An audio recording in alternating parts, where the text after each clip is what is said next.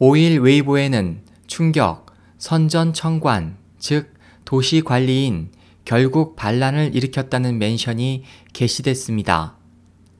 네티즌들에 따르면 이날 광둥 선전시 바오안구 사징 종합관리소 소속의 100여 명의 청관들이 파업하고 시위하였는데 동일한 노동에 동일한 임금을 지급할 것을 주장하면서 정부에 초과 근무비, 주택기금과 고온수당을 추가 지급하라고 요구했습니다. 네티즌들은 오늘 100여 명의 종합관리소 청관들이 거리에 나와 시위를 한다. 이들은 평소 시민들에게 매우 거만하지 않았는가? 오늘 결국 거리에 나와 반항하는구나. 절망하는 것인가? 아니면 식량이 떨어졌는가? 중앙TV는 추적 보도할 수 있을까? 경찰을 파견해 안정을 유지할 수 있을까? 탄압을 시험해 볼 수 있을까? 라고 댓글을 달았습니다.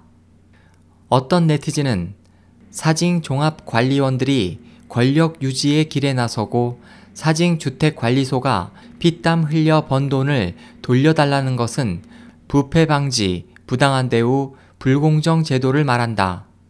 파업 첫날 목표는 바오안구 정부 입구에 집결해 시위하면서 자신들의 임금과 대우를 지키는 것이다라고 말했습니다. 네티즌들에 따르면 파업에 참여한 종합관리원들은 사징 동사무소, 주택관리부문 일선에서 근무하는 관리들이라고 폭로했습니다. SOH 희망지성 국제방송 홍승일이었습니다.